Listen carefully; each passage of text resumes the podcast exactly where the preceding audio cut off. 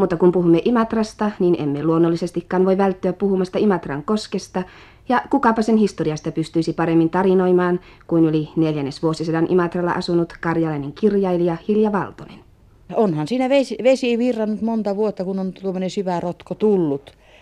Mutta siihen asti, kun historiallinen tutkimus ulottuu, niin täällä on ollut eh, vilkasta. Ensin lappalaiset tulivat ja antoivat tälle koskelle nimen. Sitten sen maine vähän kerrassa levisi ja lohenkalastajia tuli tänne.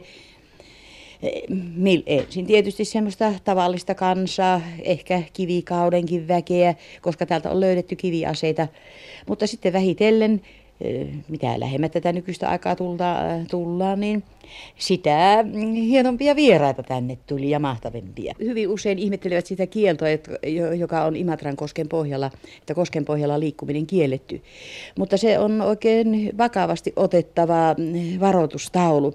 Sattui kerran helluntaina kihujen aikana että eräs rautjärveläinen eh, tyttö päätti kulkea eh, Imatran yli, koska onhan se vanha sanonta, että ei ole vuoksen voittanut ylikäännyttä Imatran.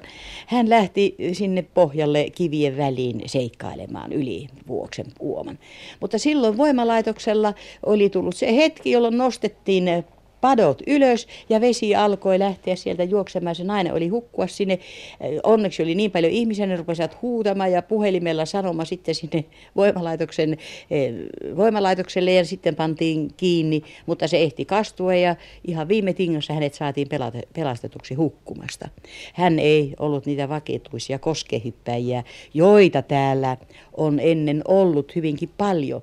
Varsinkin siinä vuosisadan vaihteessa oli venäläisillä ihan muotina tulla tänne tekemään itsemurhaa sen jälkeen, kun tuo silta oli valmis.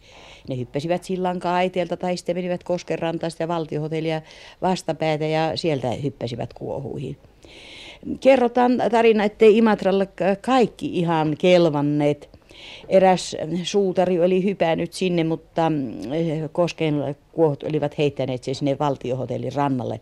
Ja tarina kertoo, ettei suutari enää yrittänyt jatkaa matkansa, oli saanut ihan tästä kuolemanreissusta tarpeekseen.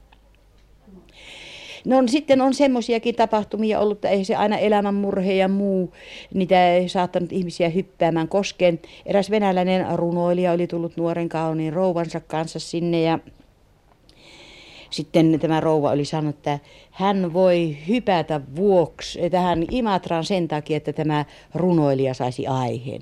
Mutta tällä hetkellä tämä runoilija oli kuitenkin kieltänyt, mutta sitten kerrotaan, että hän myöhemmin teki itsemurhan tämä rouva saadakseen miehensä tekemään yhden kuolemattoman runon, mutta ei sitä kuulemma ole tullut sitä runoa senkään jälkeen.